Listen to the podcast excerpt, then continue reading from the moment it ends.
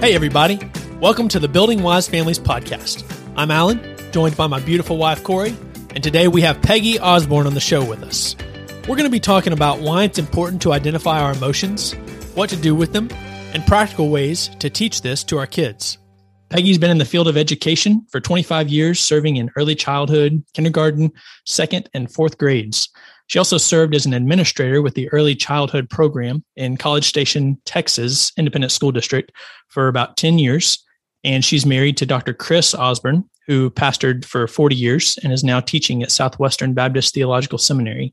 She has two children and five grandchildren. And she, her daughter, and her daughter in law founded You Are My Treasure. And they are consultants and speakers for women's events, parent workshops, and teacher trainings. And Peggy has a special place in our hearts because her husband was our pastor for many years. And she was there for us when we were struggling as new parents with practical strategies and biblical wisdom. So, Peggy, we are so glad to have you here. This is just a fun kind of full circle moment to have you on the podcast and helping other people with your wisdom that you've helped us with. So, welcome. Thank you very much. I'm honored to be here. I'm looking forward to it. Peggy, we hear a lot about needing to teach our kids how to talk about their feelings and emotional intelligence. I'm curious, is that just a recent cultural influence or does that actually have a biblical basis? Well, I think it's really both.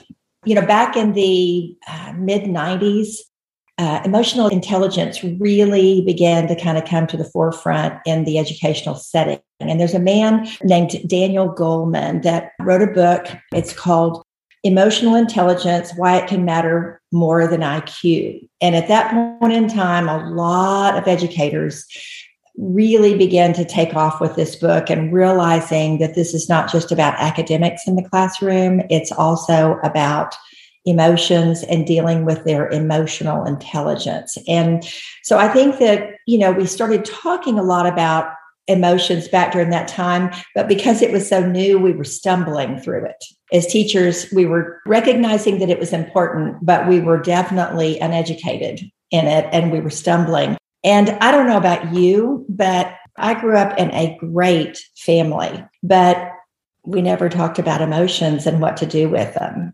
You know, I knew what I better not do. Great parents, great, you know, biblical Christian family but I wasn't taught very much about what to do when these emotions came and would rise up inside of me.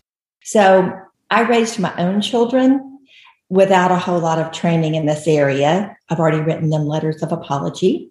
But my daughter, my daughter in law, and I are all educators, and we put our heads together because we were all getting a lot of the same training out in the public setting. But we were all, as we talked about the training we were getting, we were all of a sudden realizing this links up with scripture. All three of us are believers. We were thinking, wow, this is such great information. And I think the Bible has something to say about this. And so we began to dig in scripture. And sure enough, scripture had a lot to say about our emotions. And it's very sad to us that there's this great information out here in the secular world that brain science is discovering things. Very smart educational people are discovering great things about kids. But over in the Christian world, a lot of times this information was never being talked about over here. But when you could look at it through the lens of scripture and as a believer, it was really impacting us. And we wanted to be able to get that information out to other people.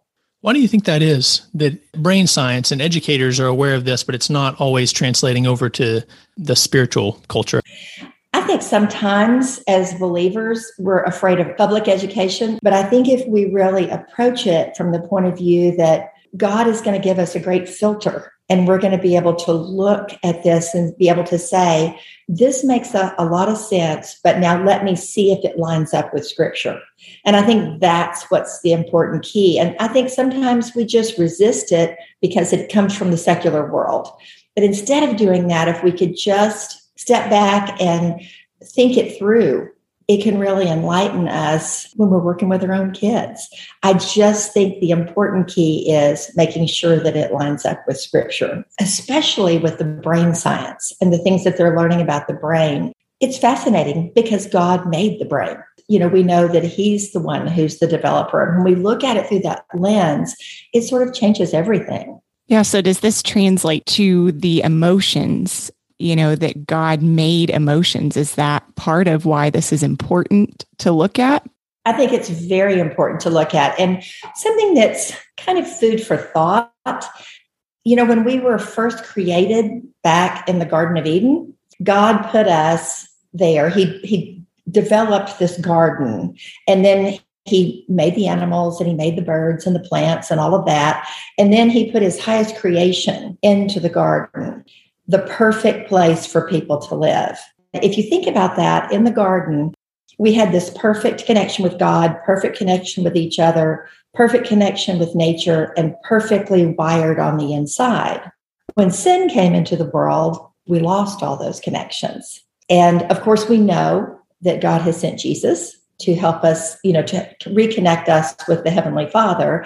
And He's given us His Word to reconnect with each other you know, and, and even has given us his word to help us with that wiring, the phobias, the fears, the emotions. He's given us his word now to be able to live in this broken state. But, you know, think about this God put us in this Garden of Eden and he gave us complete safety. Not just safety from nature, but psychological safety, emotional safety, safety with Him, and he gave us perfect connection, you know, a relationship with Adam and Eve, that perfect connection with him.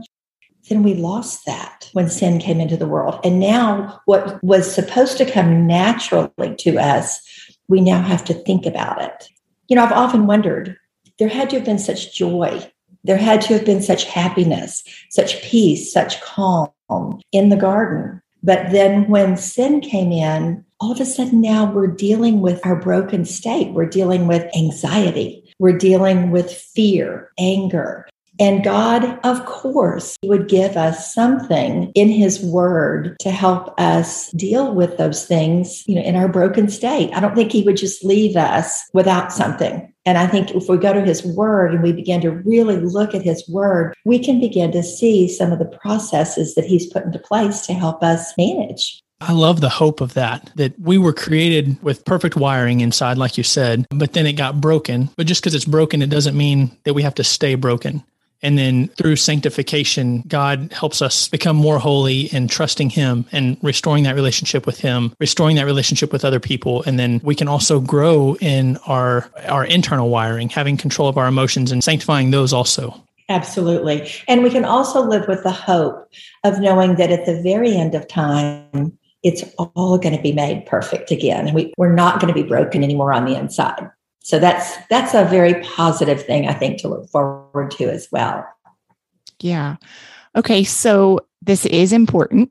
This is biblical. It's not just a recent cultural thing. So, you know, by default, I would think this is important for me to learn for myself and then probably also to teach my kids about their emotions. So, what emotions should I even be teaching them to identify? Do you have any help for us in that? You know, it's really funny. If you were to go and Google emotions, you know, give me a list of emotions, you will come up with so many answers. Sometimes there's like 25 emotions that are listed, sometimes it's four. You're going to see a vast array of opinions. Now, for for me and for my daughter-in-law, my daughter, we were thinking in terms of the grandkids. What can we do practically to really help them? And so we have decided to stick with five emotions, and those are happy, sad, fear, anxiety, and anger because we feel like those are the ones that children seem to experience the most of. Now, we know they experience surprise and we know they might experience disgust, pride. I mean, some of these other things that other people identify as emotions. But those five happy, sad, fear, anxiety, and anger I think if we can begin with the simple five like that, I think that can really be a good start and make a big difference. And as I'm thinking about that, back during the time that we were stumbling through this in the school system, I have vivid memories of all of us being given pictures of real children with this looks like angry and this looks like sad and this looks like happy. But that really is better for them in learning what other children look like. If another child looks like this, that means they're angry. And so it became very important to us to help children understand what anger feels like on the inside, what fear feels like, what anxiety feels like rather than just putting up a picture. For us, it meant that when a child, they were in the middle of feeling angry, if they were in the middle of being anxious about something, it was going to be important then for us to say to them, You seem really angry, or you seem to be feeling sad. You seem to be feeling anxious. And it's a real hard thing to do because when you're in the middle of feeling this big feeling, it's hard to hear somebody else even say that. But it's an important thing for them to actually be in the middle of the moment of feeling something, for them to be able to truly identify what that feeling is. Does that make sense? Yes, I love that. We were just talking to a couple that we were doing some parent coaching with, and they had a younger child, maybe three. And we were talking about that idea of they may not have the understanding of what this feeling word means yet. But when you can come in right in the moment and go ahead and give it your best shot at labeling that feeling, oh, you're feeling sad right now then they're starting to learn this is sad. Absolutely. Thinking about this whole idea of the posters and then also catching the child in the middle of the emotion. One of the things that we want to think about is that our goal is to help them recognize the emotion and then how to respond to it. I think this is incredibly important because I was an adult and I don't think I was very good at identifying my emotions. And I feel like I was sort of on remote control that life would happen, emotions would come, I would react. Life would go on, something would happen, I would have emotions that would rise up and I would react. And I, as an adult, really wasn't very good at it. And probably because it wasn't talked about much with me growing up. And I think it's incredibly important for us as parents, as adults, to realize that this is not, this conversation today is not just about the children. It's also about us as adults. If you remember in Deuteronomy 6, it says, These commands that I give you today are to be on your heart. You shall teach them diligently to your children. And that first little part there, sometimes we skip over that it's it's got to be on our heart first. And this is something that god really had to teach me. All of this that we're talking about with teaching our children and becoming aware and learning how to respond instead of react sometimes we as adults are not emotionally intelligent. Sometimes we don't even recognize what's going on in our hearts. So as you start down this path be aware that god can do a work in you as well. That's what happened to me Wow, I love that you pointed out the beginning of that verse. I think that is so interesting and so true that we just kind of skip right over it and get to the part about teaching our children. And we we even think, you know, oh, this is really good. I I need to teach my children beyond just a devotional time. This is, you know, as I go. And there's really good stuff to unpack in the other part of the verse, but God's word says this is supposed to be on our hearts first. And then out of that, it can overflow to our children.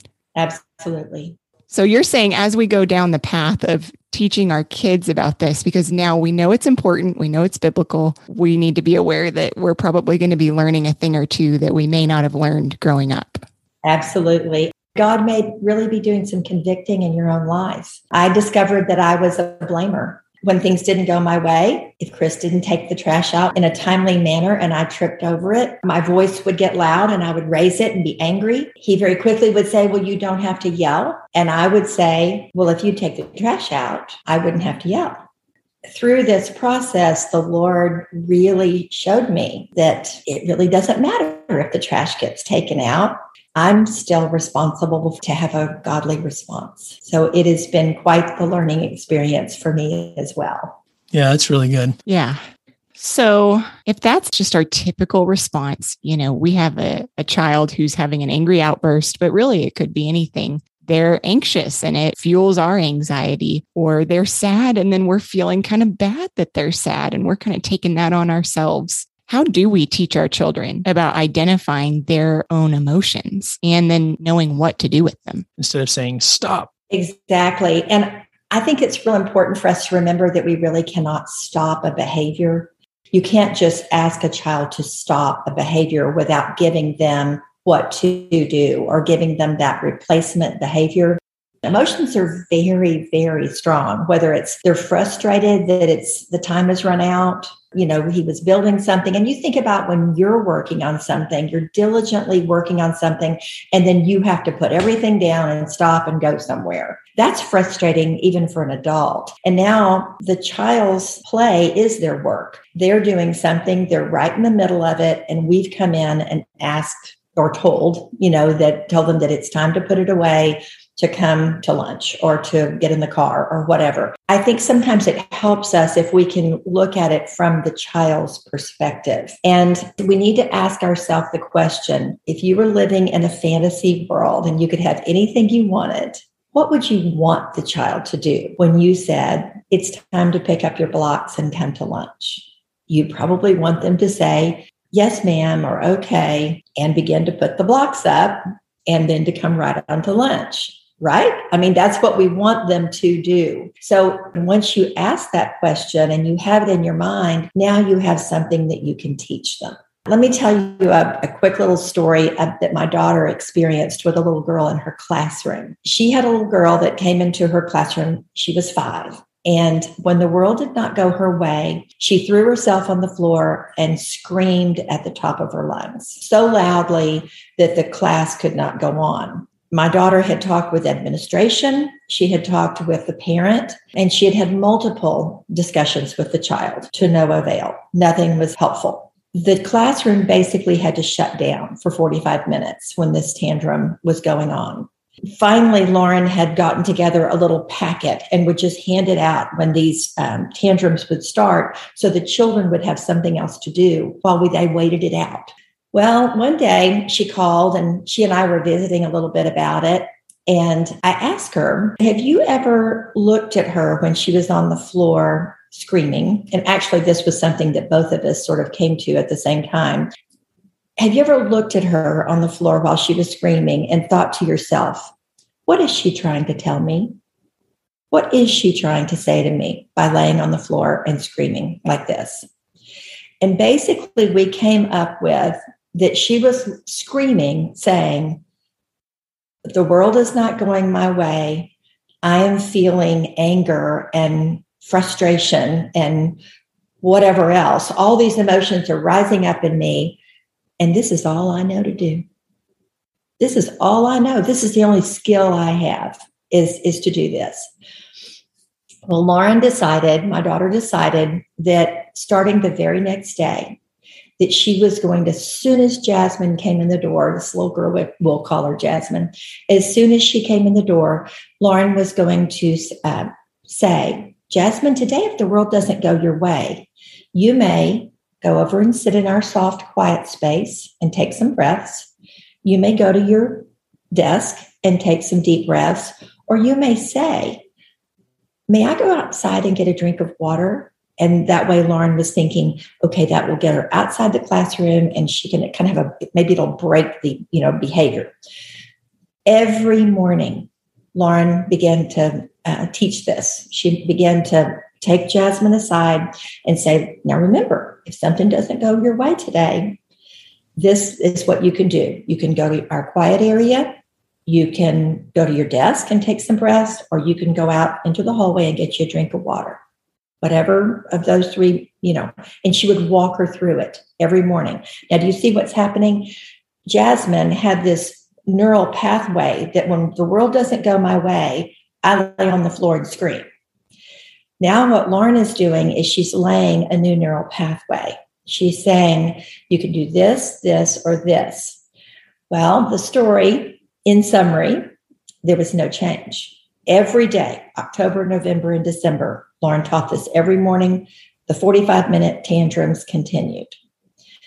They, she went home for Christmas. She came back in January. Same thing started up again. Lauren was teaching. She was um, still having these tantrums. In February, something happened and the world didn't go her way. And she walked up to Lauren and said, Miss Osborne, could I get a drink of water? Well, the whole class celebrated. The class celebrated. She celebrated. We also, I mean, uh, she called me. I was celebrating. Everybody celebrated. But I think that this story teaches a very valuable lesson that it takes time and it takes repetition and it takes teaching what to do. And I think we get very, we want to say it once and we want them to do it. You know, we've told you, we've told you this one time and we want you to do it. But what we don't realize is some of these neural pathways that they've gotten kind of ingrained in them take time. We have to take time to lay the new ones. And just because Jasmine had some new choices didn't mean that old neural pathway wasn't still there. When she got under immense stress, she might default to that tantrum again. But most of the time between February and May, Lauren said there were less than five fits. So amazing progress, but she was taught what to do in a secular setting. This was in a secular setting. She was taught what to do and had the practice of doing it. Wow. And so Lauren was kind of saying, What's it like to be this child? What is she going through? What is she communicating to me? She doesn't know another way. So, what skills can I build in her over time with the long view in mind? And I think that even goes back to kind of a, a foundation in entering it. She probably is thinking this is going to take some time. Absolutely. And and I think when you have your expectation set that any kind of training is going to take time, it helps because when we think I should be able to say it once and they should get it, then we set ourselves up for frustration when they don't. But if we know that this is a process, that children are developmentally not ready to completely take it all in yet, and we're laying on layer after layer of this teaching, I think it makes it easier for us to deal with it as parents. That's yeah. even encouragement for me with some of my own reactions that I am trying to retrain and let God work on in me. That He could just bring me immediate peacefulness but he's with me in the process. It is part of the joy of walking with the Lord to let him bring about the transformation. And that will involve patience and practice and even celebrating when I do it better so that I'm focusing more on when I did it well. Absolutely. I'm curious what did Lauren do over those months when she would she would come in in the morning and say, "Here are your choices." When the fits or when the outburst kept happening, what did Lauren do during the outburst? Well, Jasmine was a child that uh, did not hurt herself and she did not hurt others in the middle of this tantrum, other than the fact that she prevented class from going forward. and so Lauren had no other choice but just to let her be I mean, she just had to let her have this fit on the floor. Now, Lauren took deep breaths for her, many times sat down beside her.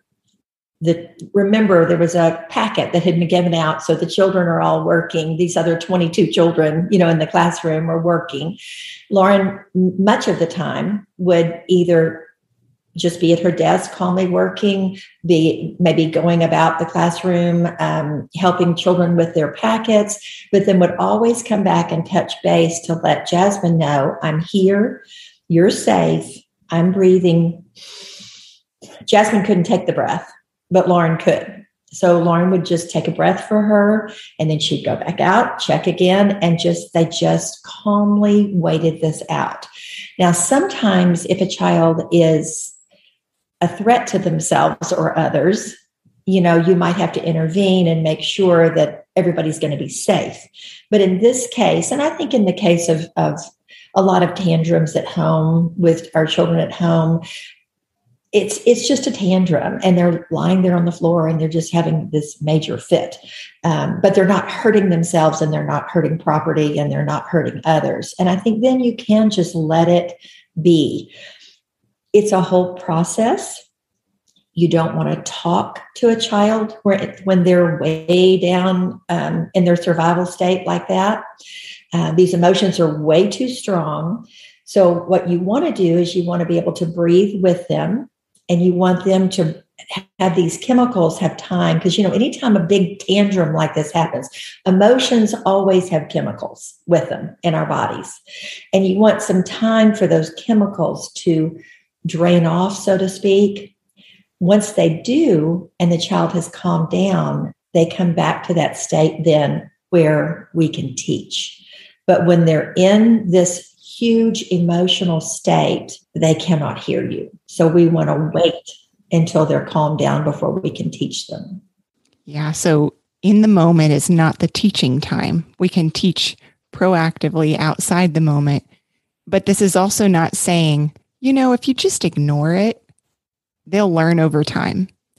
Lauren was right there with Jasmine modeling these deep breaths and taking them for her. I just think, wow, what a picture of the Holy Spirit who comes alongside of us, side by side, helping us through it, not lecturing us in the moment, but giving us some opportunities to grow, showing us truth outside of the moment that we can hang on to.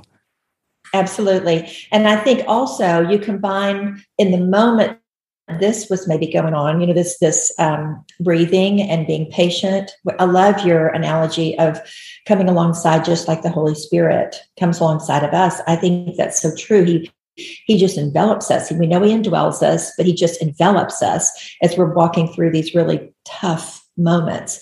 And in the same way we want to be that for the child but on the other hand you're right it's not just ignoring it because Lauren was also teaching. These are the things you can do every day. She was going over it. And once this tantrum subsided, she didn't just go, phew, we can now get back to class. Instead, she came alongside her once again and said, Jasmine, let's go over it again, honey. When the world doesn't go your way like this, what are your choices? You can go to the quiet area and take a deep breath. You can go to your desk and take a deep breath, or you can say, Miss Osborne, may I have a drink of water? Let's practice all three of those right now. So she was practicing this during the calm moments. And this is one thing that I always want to make sure parents hear is that once a child does regain composure and they are able to have a conversation with you again, that you don't want to miss that moment of teaching. You don't want to just move on because you're glad the fit's over. You want to take that opportunity to really teach this is what we do the next time because that's when they can hear you. Okay, so are there other emotions that you would say, I'm going to help my child understand what this is and then what skills to use? I think teaching the children, and once again, it's going to be teaching you as well. I think it's with every emotion every single emotion has something to be learned. For example, um, a child needs to learn what to do. What are some things you can do when you are feeling sad? You know, that might be um, for some children, it's going to look different. For some children, it might be they need to just come talk to the parent about it. It might be that they have a journal that they would write in.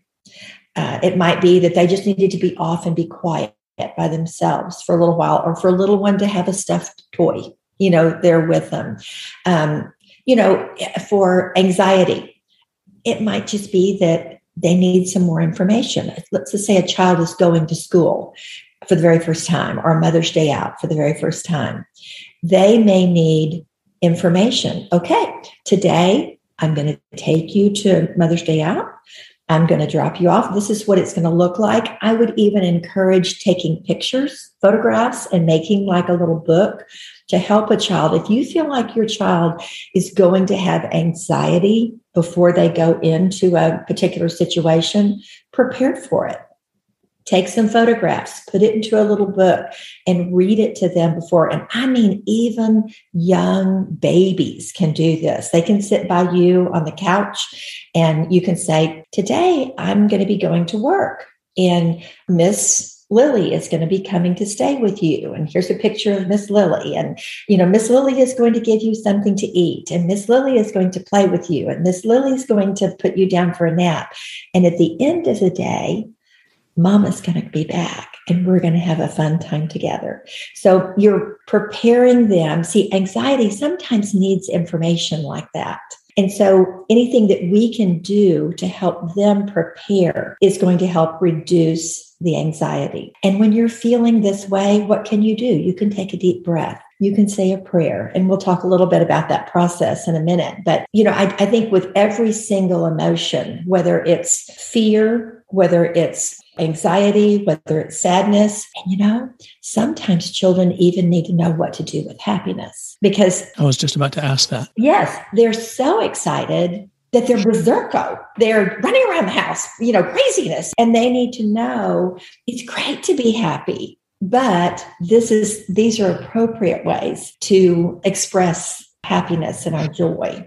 So, you know, I mean, even with happiness, I think sometimes they're constantly in this learning mode of this is appropriate, this is not appropriate, or this is appropriate in this situation, but maybe not in this situation. Like you can do this at home, but you probably are not going to do this in Sunday school or in the middle of the church service. So they begin to learn how to express these emotions in different settings as well. Yeah. So, okay, we've got some good information about these five basic emotions to start with, what they might signal, what we might be able to help equip our children to do outside the moment, how to stay kind of emotionally safe through that, knowing it's a process, even doing it alongside with our kids, because we probably have some things to learn too. But I'm just thinking about the rock cards that we've used before. So, can you elaborate on what those are and how those fit into a practical way that parents can learn about identifying emotions, what to do with them, how to teach their kids about that? Well, like I said, as Lauren and Courtney and I were talking, we began to analyze how we were responding and we began to ask ourselves the question what are we teaching in this moment? And sometimes we would see children who were really, really upset we would see a parent digging in their diaper bag and then handing a cracker to the child, you know, to, and then the child would settle down.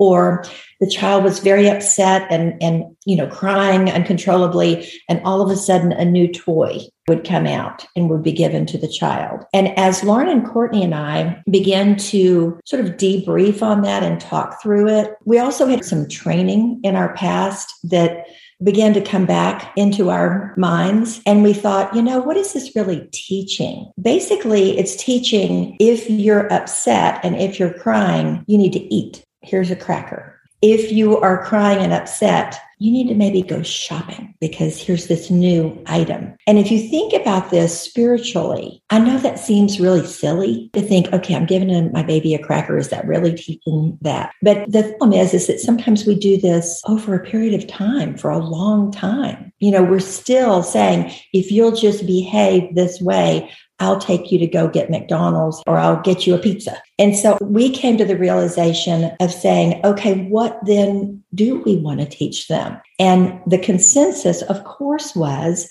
when anger comes, when fear comes, when anxiety comes, we want these children to learn to run to Jesus. That's the ultimate goal is we want them to learn to run to Jesus.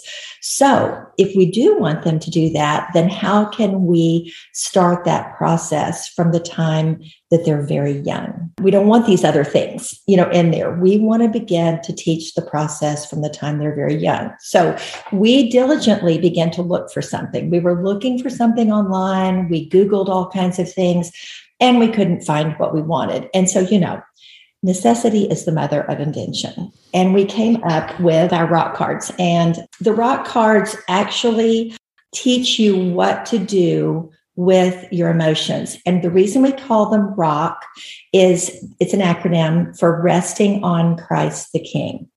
In the rock cards packet, there is also an instruction card that shows the parent or the teacher exactly how to use the cards. But of course, you're going to come up with ways that we didn't even think of. But we put down just some suggestions on what we saw in our own families and how it had helped us. For example, the I'm feeling angry cards, um, there's three or four of them, but probably the key verse that we used was from James 1 19 and 20. And it says, Know this, my beloved brothers, let every person be quick to hear, slow to speak, slow to anger, for the anger of man does not produce the righteousness of God.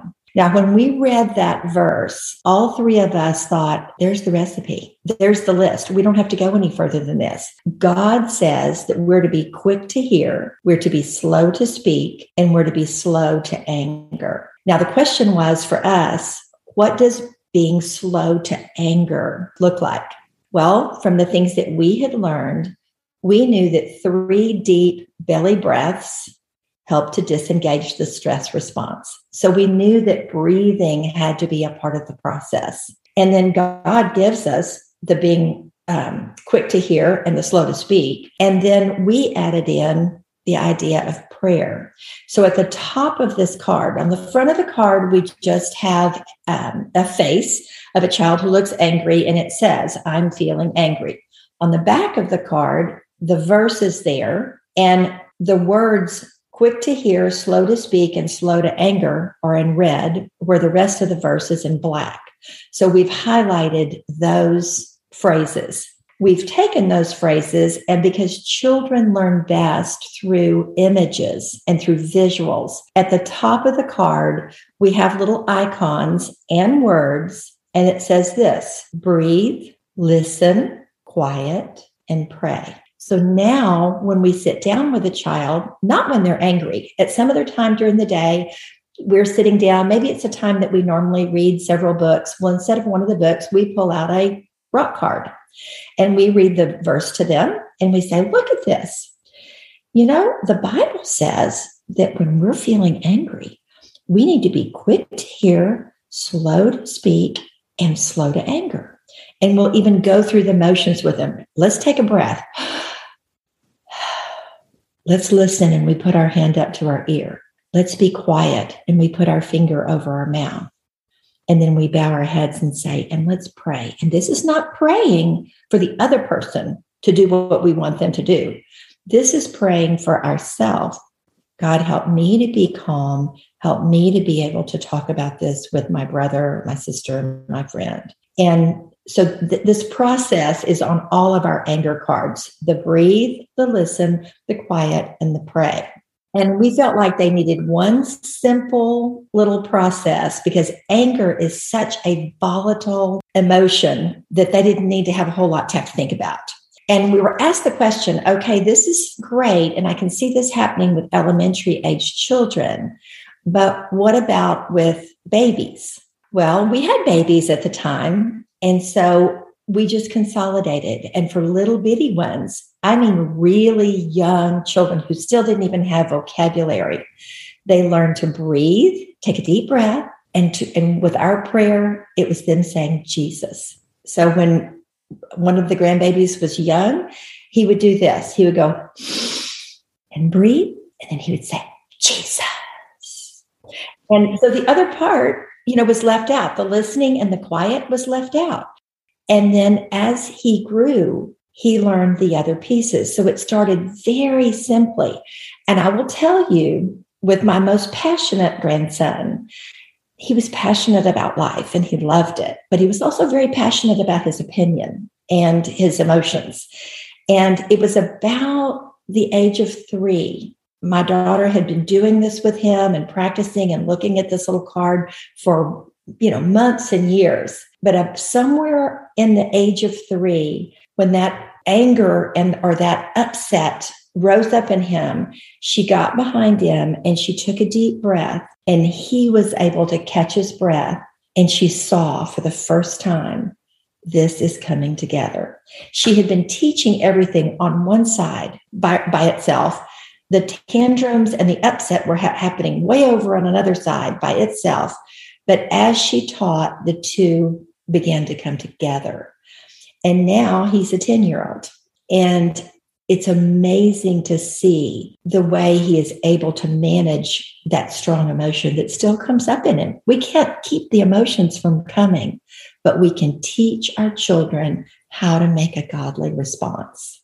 I love that. And that you brought prayer into it, that this is about going to the rock with our big feelings. And I think as parents, that requires a little bit of let me step out of my goal of just getting this behavior to stop and maybe broaden my focus a little bit to think, how can I mentor them with wisdom? How can I build wisdom in them that they are choosing to go to Jesus when they've got these big feelings, whatever the feeling may be, even happiness? Let's go to Jesus and celebrate.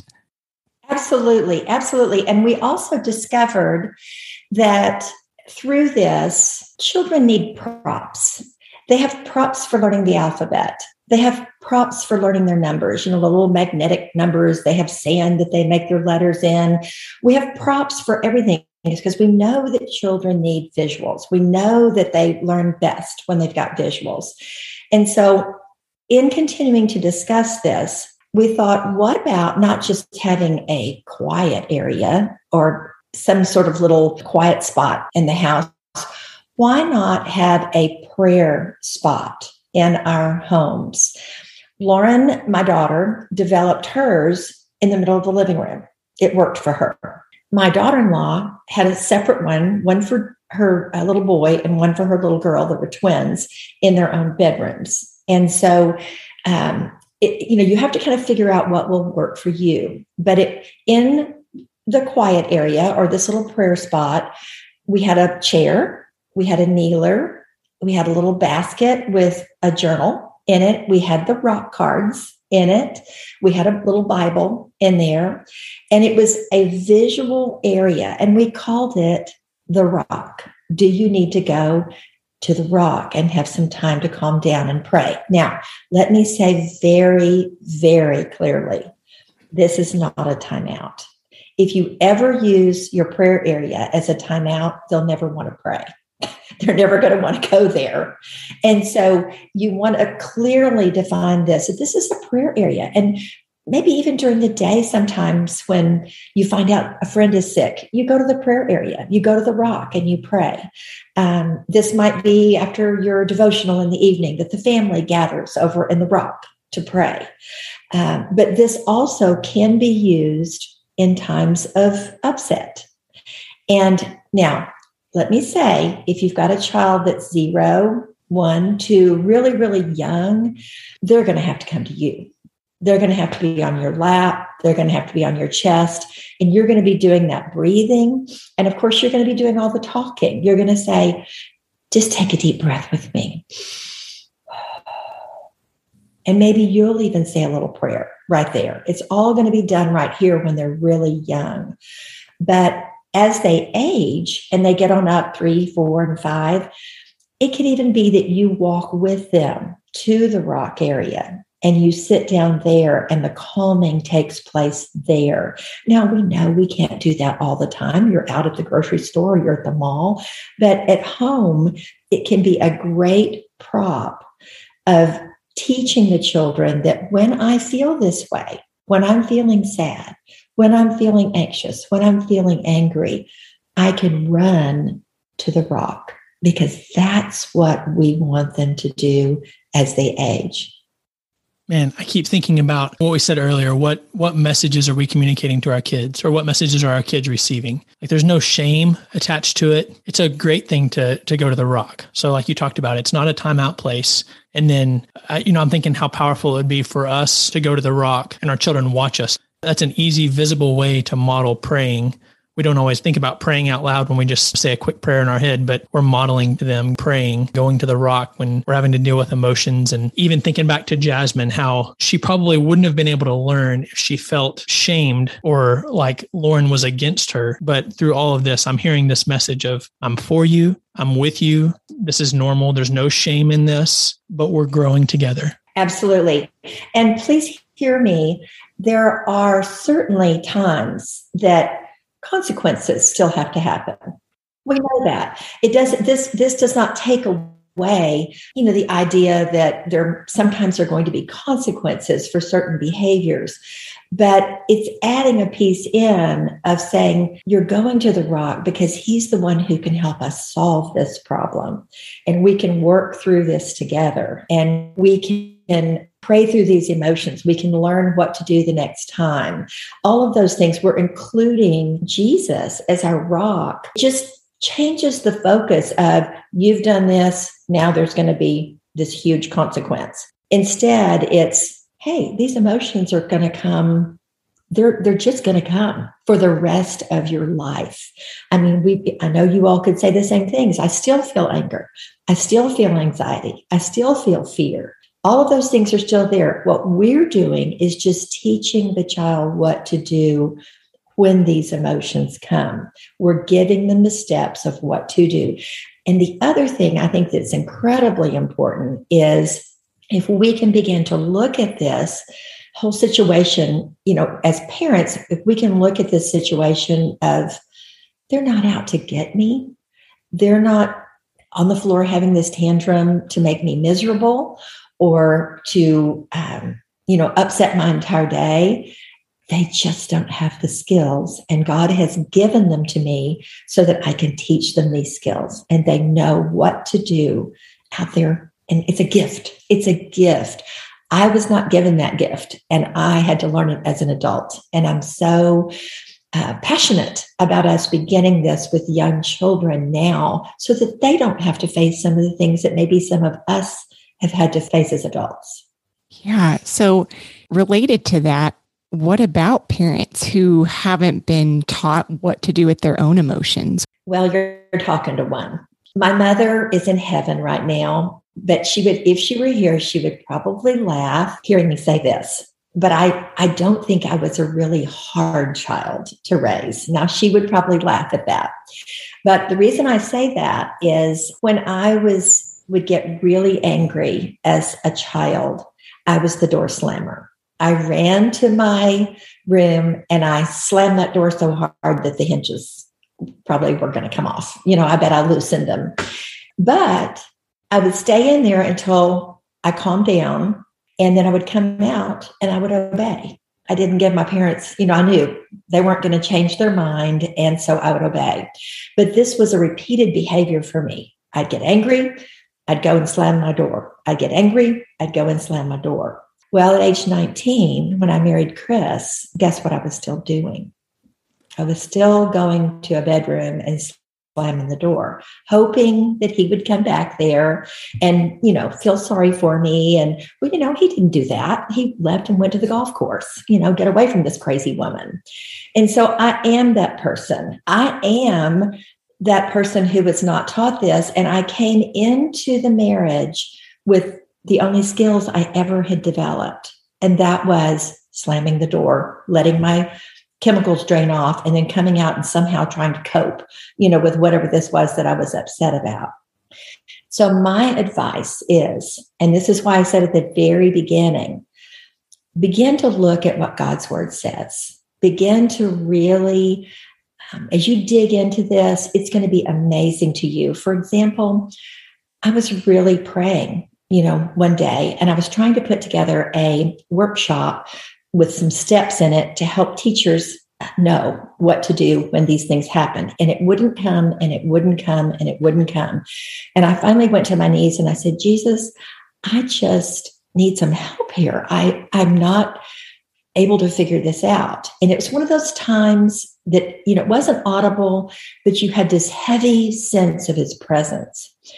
And he said to me, if you would let me help you with this, Remember that Deuteronomy verse?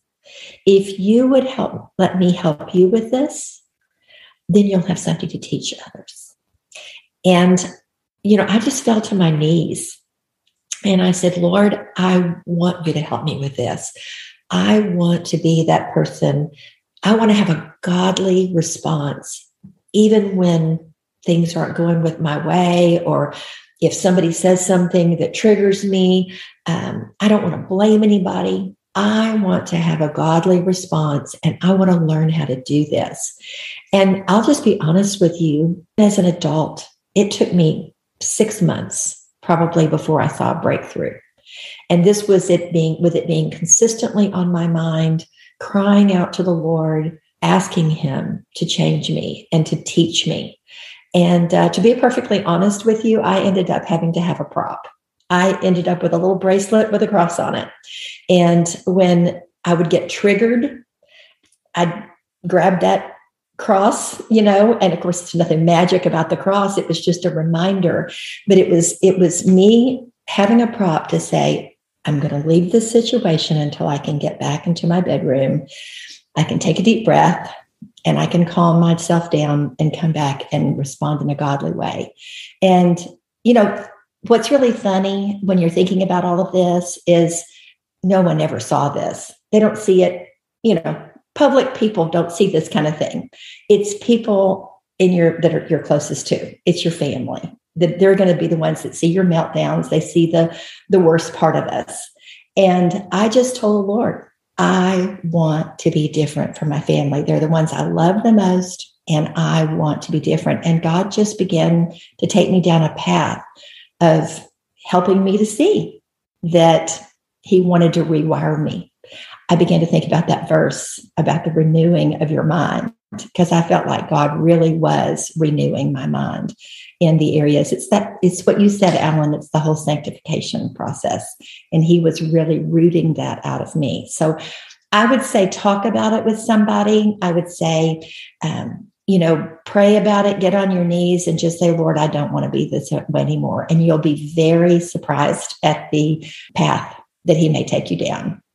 That's great. And again, about the messages, and even for adults, we can beat ourselves up. Yes. We can be that that inner critic that says, "Oh, I did it again. Why do I do that all the time?" Or we can basically communicate the same message to ourselves that that God is communicating to us that we want to communicate to our kids that hey, there's no shame. Jesus took all of our shame. We're not perfect, but God's growing us and I'm going to try again next time. I'm going to have another opportunity to practice. And I just imagine that's that's got to accelerate our growth versus just constantly beating ourselves down. And I think just being aware of what this what your problem is, it's your first step. And that day as I was praying, I was made very aware. I even remember saying, But God, this is just the way I am. And Him saying to me, Yes, I know this is just the way you are.